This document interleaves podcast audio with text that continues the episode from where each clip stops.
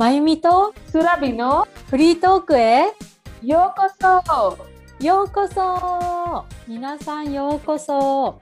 この番組では日本人のまゆみと、インド人のつらびさん2人でですね、インドと日本の文化の違いなどについてあれこれトークしていきたいと思います。つらびさん元気ですか？はい、元気ですよ。まゆみさんはどうですか？私も元気です。なんかあっという間に3月半ばになって、このポッドキャストも何回目 ?1、2、3、4、これで6回目です。そうですよね。6回目。はい。皆さん聞いてくださってありがとうございます。はい、ありがとうございます。どうですか、つらびさん。感想はって言ったらあれだけど、この近況というか、これ続けてみてどうですか？とっても楽しいですよ。たくさん勉強になりました。いろいろな文化のこととか面白いことが見つかった。はい。ねえ、楽しいですよね。私もなんか楽しくなるし、やっぱりインド行きたいなと思って、最近ずっとインドの地図、Google マップで見てます。次どこ行こうかなと思って。どこ行きたいんですか？どこ行きたいんですか？次は？次ね、あっちに行きたいです。オディッサの方。プリ？はい、わかりました。行ったことありますか、つらびさん？いえ、でも友達があります。プリはいに住んでいて友達があります。有名なお寺があります。そうなんですね。はい、プリでは、はい。なんかリラックスした雰囲気だなっていうのを思って行ってみたいな。でも外国人にとってはそんなに人気ではありません。そんなに有名なところではありません。そうですよね。だからすごいローカルな感じのところに行きたい。はい、そう。うん。つらびさんはありますか？日本に次来たら行きたいところ今。はい、たくさんあります。たくさんあります。北海道へ行きたいんです。とか、大阪に行きたいんです。大阪、奈良。2018年に京都に行きましたけど、時間があまりなかったから、奈良とか大阪に行くことができませんでした。今回行きたい。はい、そしてもう一度日光に行きたいんです。日光が大好き。日光好きなんですね。はい、とっても綺麗。そうなんだ。私去年の12月に行きました、日光観光しに。いいですよね。はい。そっかそっか。じゃあ早速ね、今日は前回会社の話をして。なんか学校みたいだよねっていうキーワードがつらびさんから出てきたのでちょっと学校の話を今日はしようじゃないかと思っております。はい、じゃあね、なんか違いがいろいろありそうですごい面白そうなんですけど、じゃあまず早速小学校は何年間あるんですか？小学校は6歳から始めますけど、小学校の前でも幼稚園が3歳から始めます。3歳から6歳まで3年間。6歳まで、はい、幼稚園行って、で、6歳から何歳まで小学生？12歳。6歳から、はい、4年。4年間？はい、はい、はい、はい。10歳まで、はい。その後は何て言うんですか？その後は何ですか？高校生じゃなくて、でも普通の学校だけ言われています。はい、高校生ですよ。はい。で、インドでじゃあなんだっけ？同じ学校で幼稚園が始めたら同じ学校でずっと続けることができます。それは一般的なんですか？はい、そうです。一般的です。そうなんだ。日本では聞いたことがあります。高校生が変わりましたね。うん。そのが、はいはい。そんなことはインドではありません。そしたら最初にパブリックの学校行って、途中でプライベートに変わることはあるんですか？あまりない。インドでは今はほとんどの町では、大きい町ではほとんどの学生がプライベートの学校に行きます。ああ、そうなんだ。パブリックはないんだ。効率はあるけど、質は教育の質はあまり良いないから、プライベートの学校に行きます。あ、そうなんですね。なんか日本だとみんな公立の高校、パブリックに行って、で行きたい人はテスト受験して私立に行くんですよね。プライベートに行くの。はあ。でも幼稚園とか小学校はその幼稚園も私立の幼稚園もありますか？あります。東京だとみんな試験受けるらしいです。幼稚園に入るときにテストを受けて、3歳のときとか難しいですよ。すごいですよね。だからお父さんとかお母さんも一緒に試験受けるから、もうちゃんと しないといけないし、しっかりした会社に入ってたりとか、そういうところも見られるらしいです。あまりよくわかんないけど、そうそう、インドでもあります。そういう、はい、学校では両親も面接を受けなければいけません。そうそうそう、はい、試験はあるんですか？その3歳の時にインドでプライベート入る時は。試験はあります。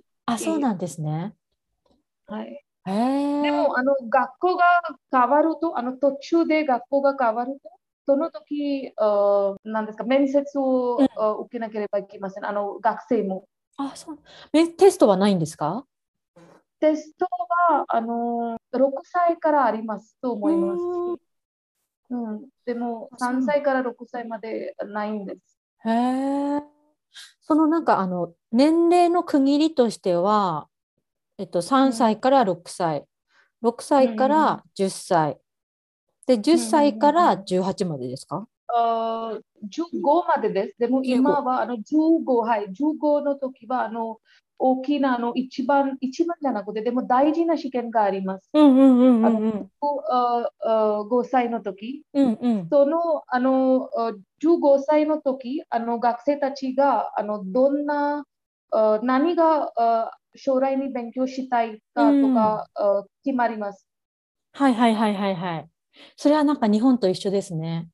日本も、日本は6歳から12歳まで小学校で、13から15まで、中学校、で15の時に試験を受けて高校に入るんですね。で18まで高校、はい、そうそう。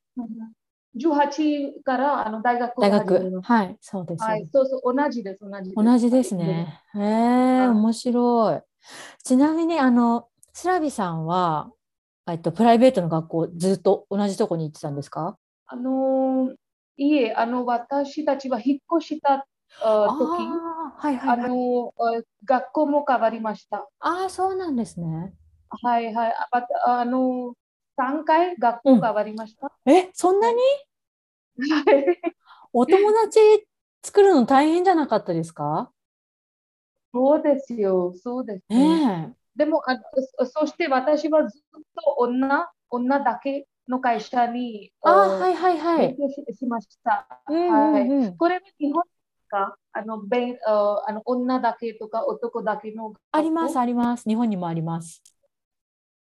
普通ですか、これは？普通だと思います。でも、高校からなのかな？あんまり、中学校、小学校で男、女別っていうのは聞いたことないかも、私は。高校から別は聞いたことありますけど、うんうん、インドでちっちゃい時からですか？はいはい、ちっちゃい3歳の時から別、はい、別の学校があります私が子供の時これは人気でした。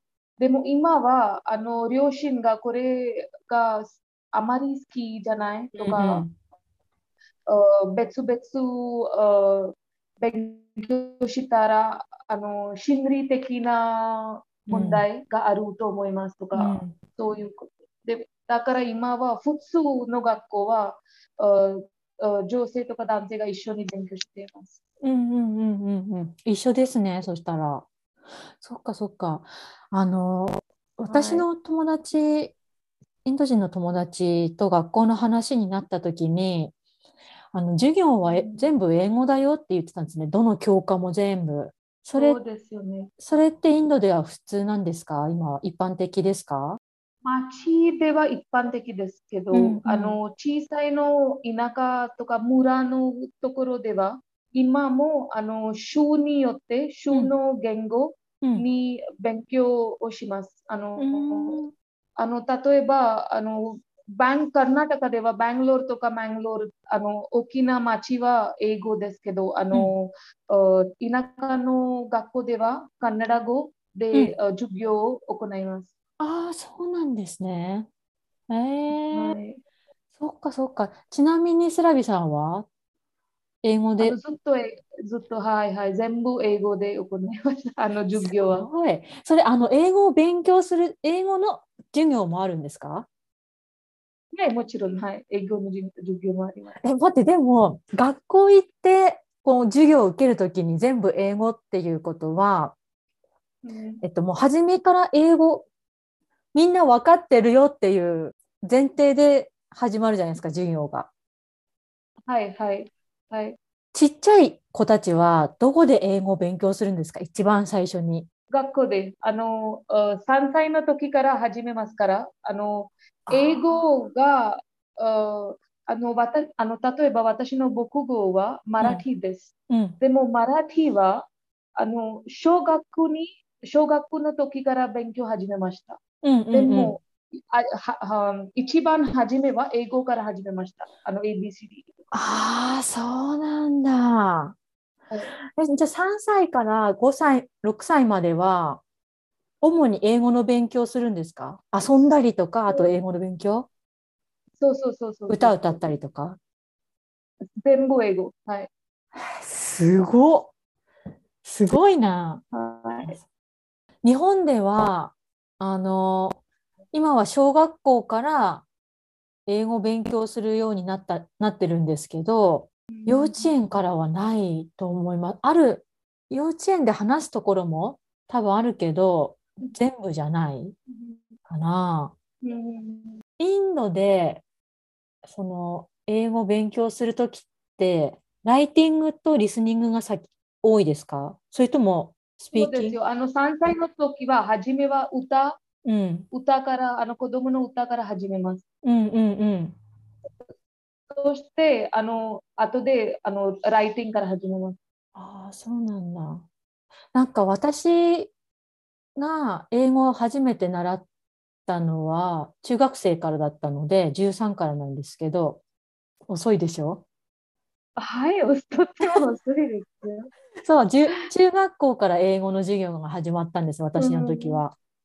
で、もうリーディングとライティングがメインで、リスニングもあったんですけど、スピーキングっていうのが、全くなかったんですよね。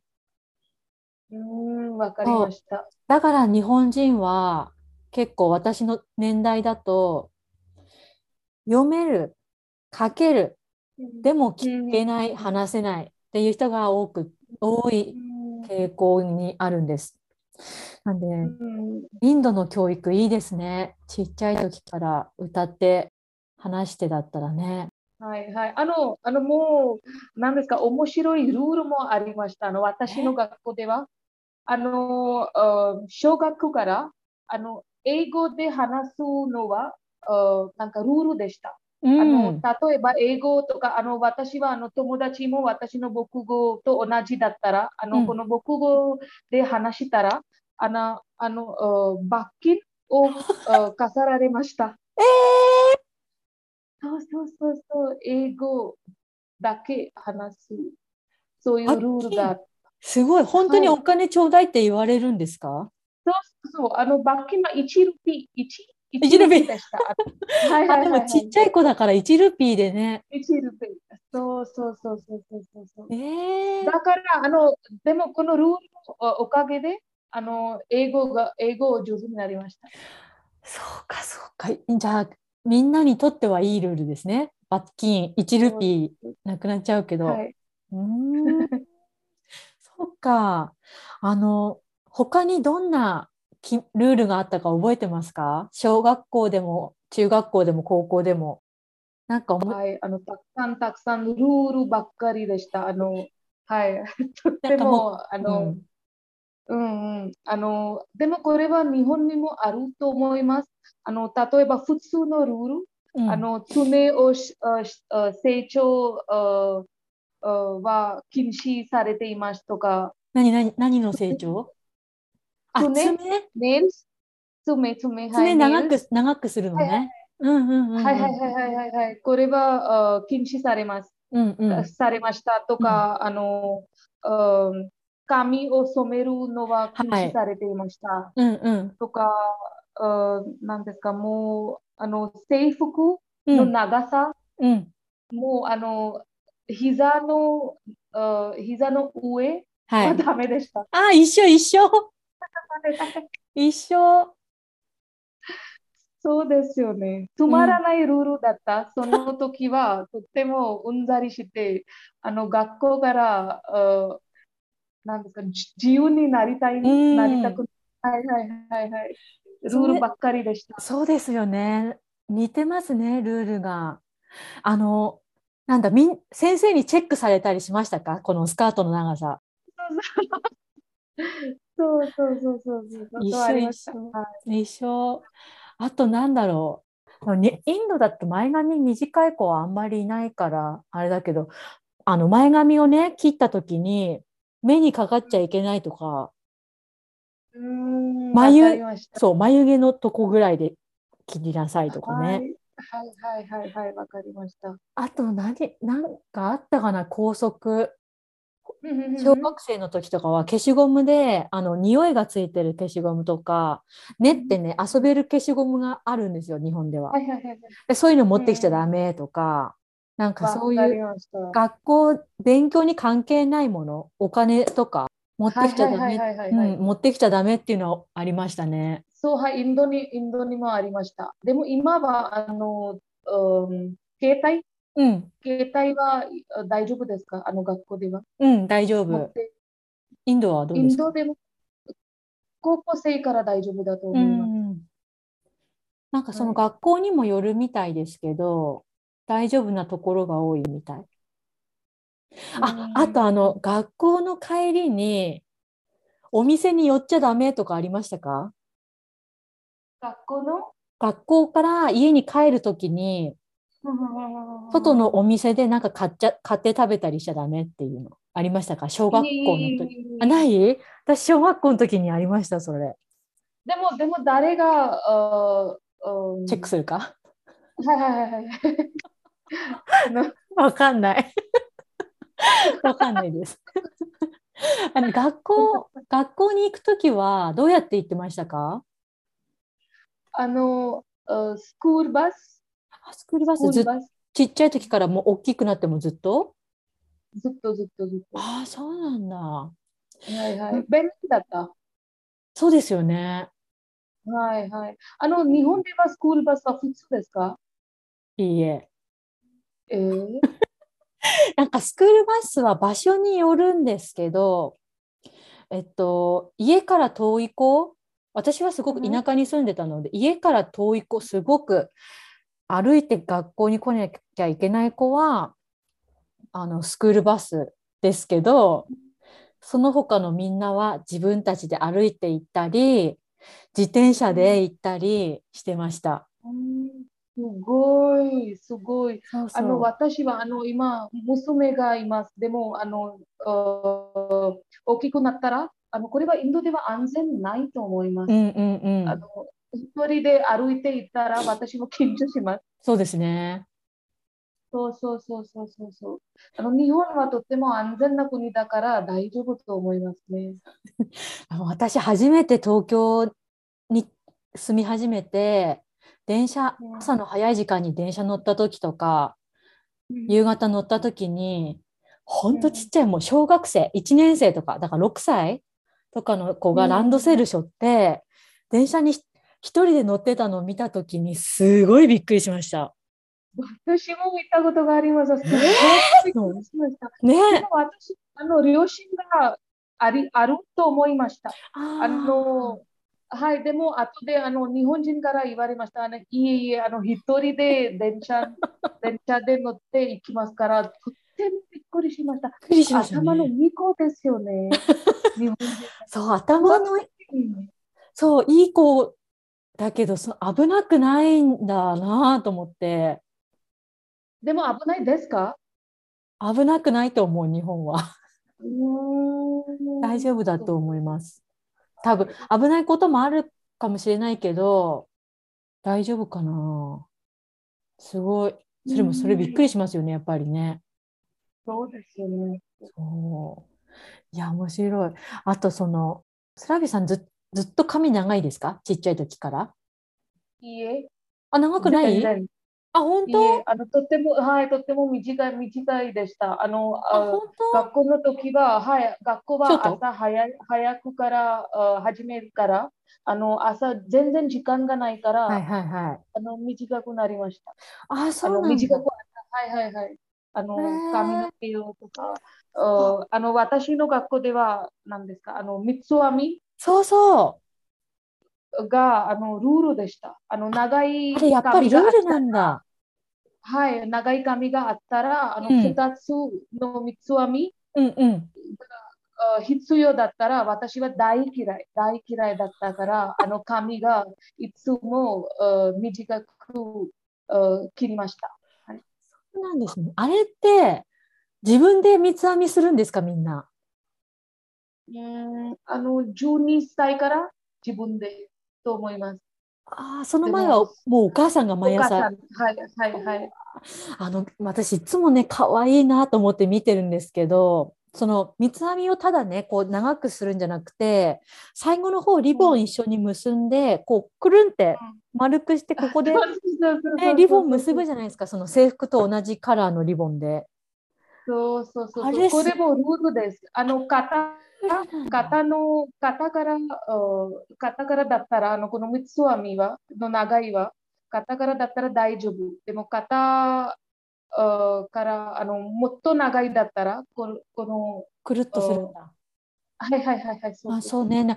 三つ編みを一番毛先の方まで三つ編みをして、その途中でリボンをね、一緒に編み込んで、その毛先を湯あいた根元に持ってきて、またそのリボンで結ぶんですので、輪っかになるんですよね。それがね、すごい可愛いなと思って、いつも見てたんですよね。あれはルールなんだ。そうですよ。大嫌いでした、このルールは。私のポニテの方がいいと思いましたから、でもポニテは学校では禁止されました。そうなんだ。はい。なんでだろうね。なんか日本でもポニーテール禁止の学校あるみたいですよ。高速で。この理由は私も読んだことがありました。ルールはどうして理由がありますか？わからない。なんかゆらゆらするから。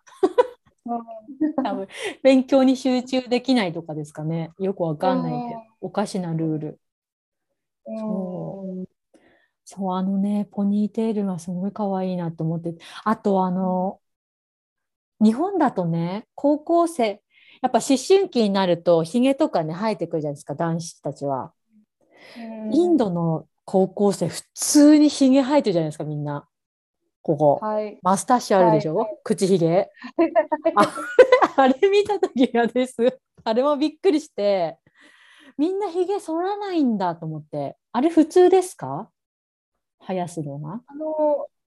時々男の子が13歳からこのひげが出ますから、生える、生えるから、今も子供だと思われていますから大丈夫だと思います。普通は男の子は15とか16歳からひげを剃る。ひげを剃る始めます。あ、そうなんだ。16歳から、はい。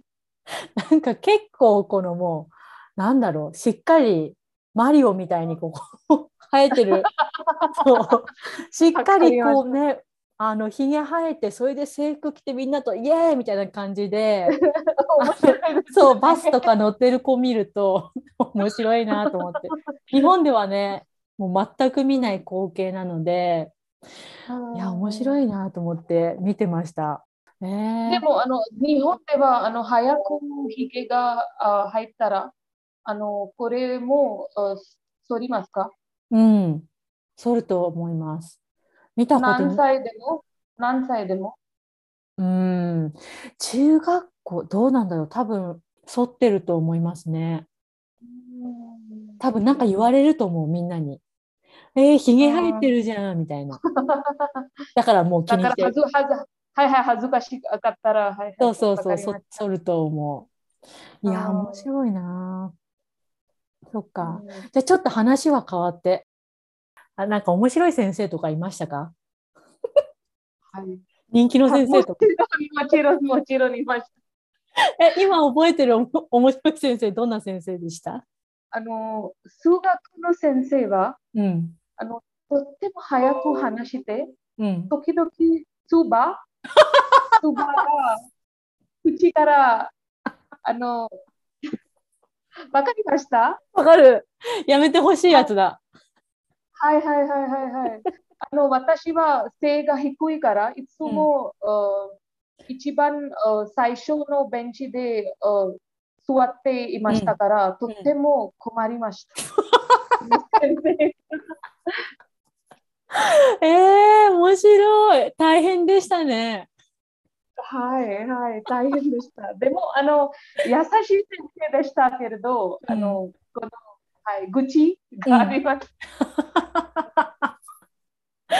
あ、面白い。日本では聞きたいんですよ、まよみさんの、先生。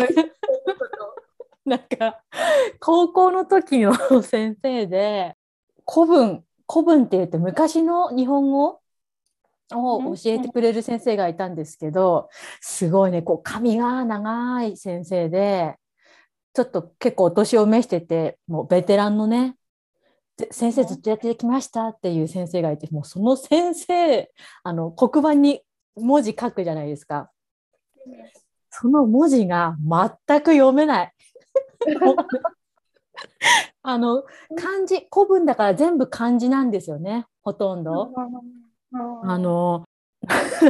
字がね、達筆、うまいすぎるのか、もう簡単にしすぎてるのかもう分かんないけど、字が全く読めなくて。読めない。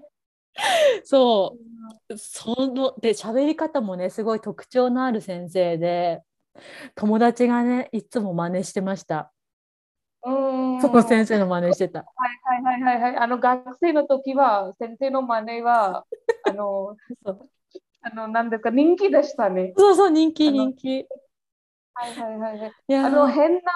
変な英語があったら、先生もいました。変な英語とか上手な英語が話せない先生もいました。その先生たちの真似が普通他の学生たちがあ、そうなんだ。いや面白い。やっぱ面白い先生いますよね。そうですよね。これはいい思い出ですね。いい思い出。さっき席の話してましたけど、インドのそのスラビさんが行ってた学校では、身長順に席どこに座るか決まるんですか？そうですよね。そうなの？はい。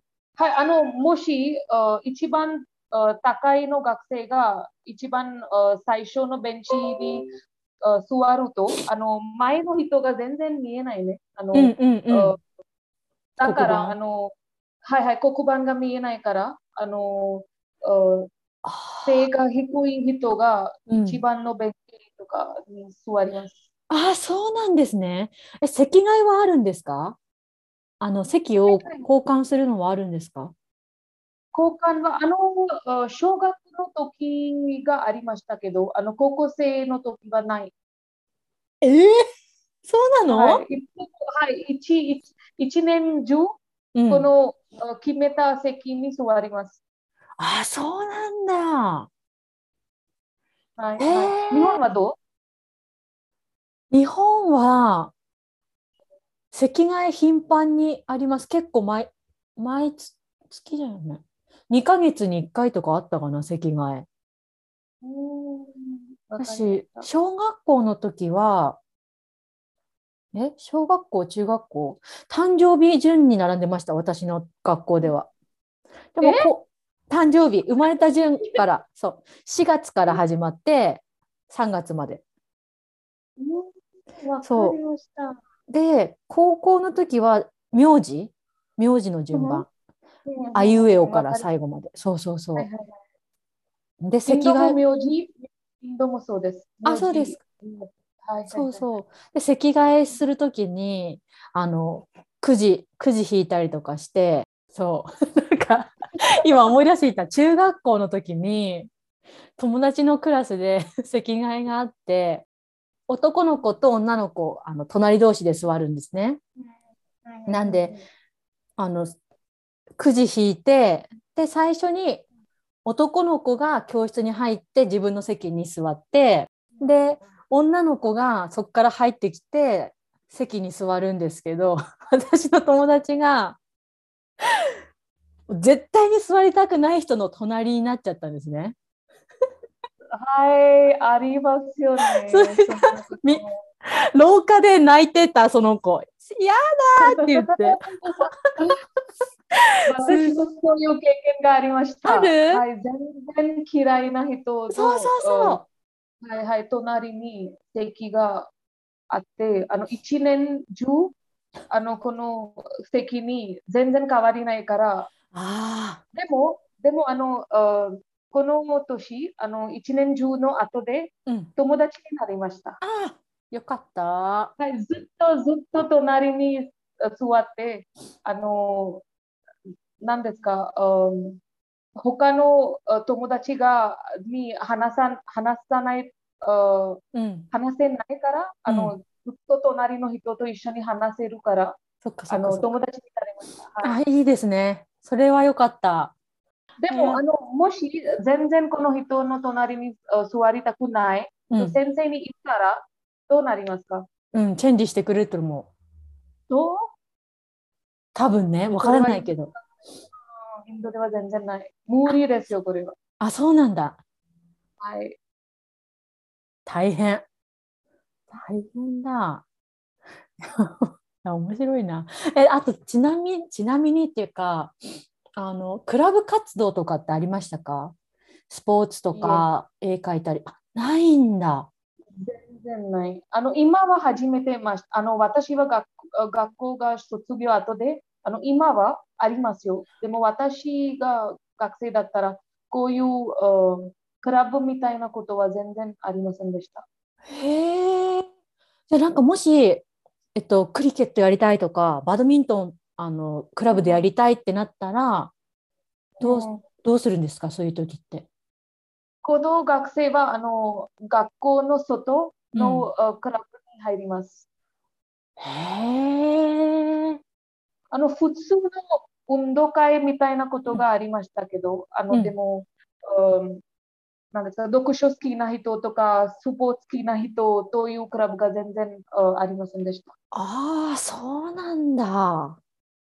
日本ではね、あるんですよ、小学校から。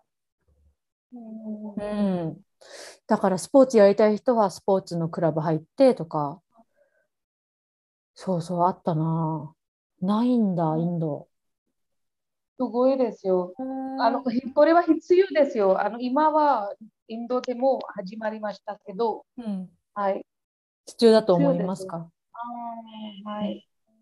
もしスラビさんが学生の時にクラブがあったとしたら、何クラブに入りたかったですか？その時、小学校の時だったらもちろんスポーツ、勉強に全然興味がありませんでした。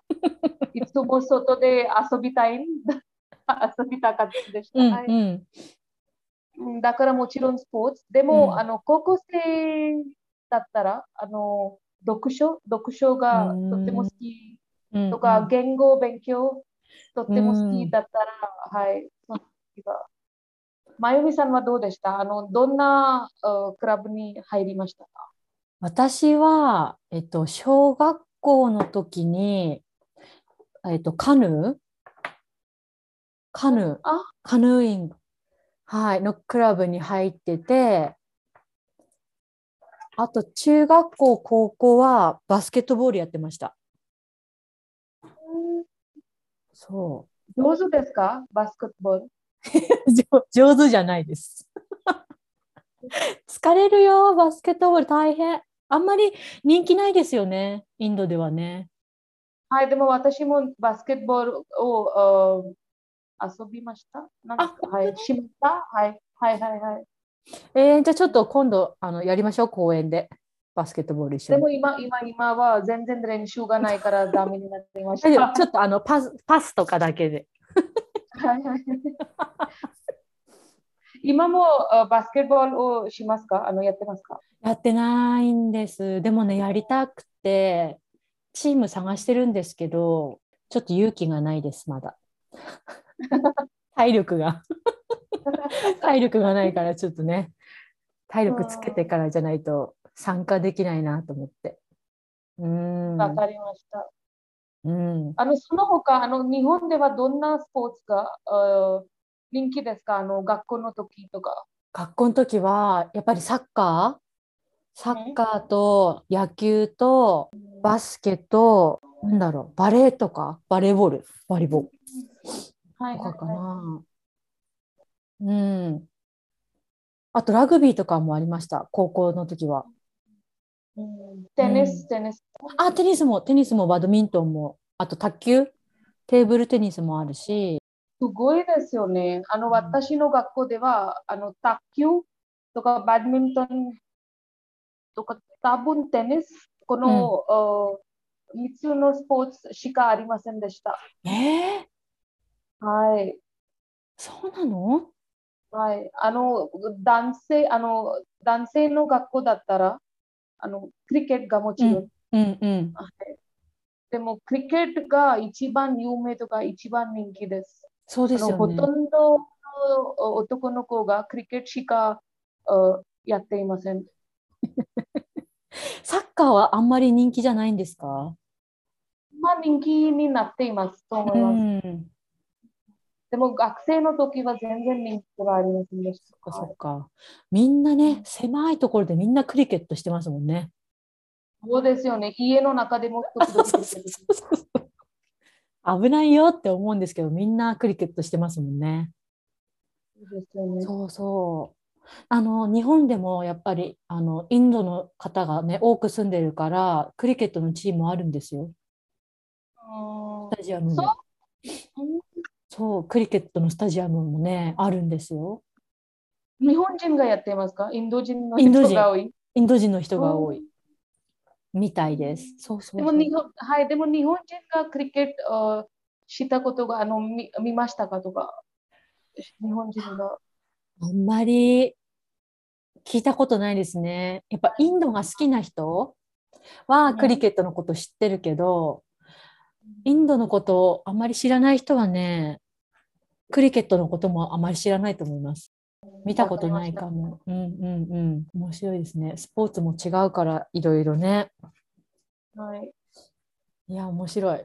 なんか学校の話、いや面白いな、その懐かしいですね。なんか制服着てるのも似てるし、校則もね、爪伸ばしちゃいけないとかね、髪とかね、似てるところ結構多いですね、やっぱり。いや学校本当に面白い。そう、はい、やっぱりね、インドにいるときにこうみんなを見かけたりはするけど、やっぱ直接話聞いたりはしてなかったので、三つ編みかわいいなとか、制服どこのなんだろうなとか思いながらいろいろ話を考えてたので、今日聞けてよかったです。ありがとうございます。一つ質問があります。あ、どうぞどうぞ。日本では学校によって制服も変わりますか？うん、変わります。わかりました。インドも一緒変わる。うんうんうん、そうそうそう、デザインも色も変わります。面白い。はい、面白い。はい、ありがとうございます。ちょっとね、こちらこそありがとうございます。ありがとうございます。これを聞いてくださった皆さんもね、学校校則こういうのあったよとか、クラブ部活こういうのやってたよとかね、もしかしてクリケットやってるよっていう人いるかもしれないから聞いてみたいですね。東京でクリケットやってるよっていう方いたらぜひコメントください。はい、皆さん今日も最後まで聞いてくださってありがとうございました。はい、では次回もお楽しみに。またね。またね。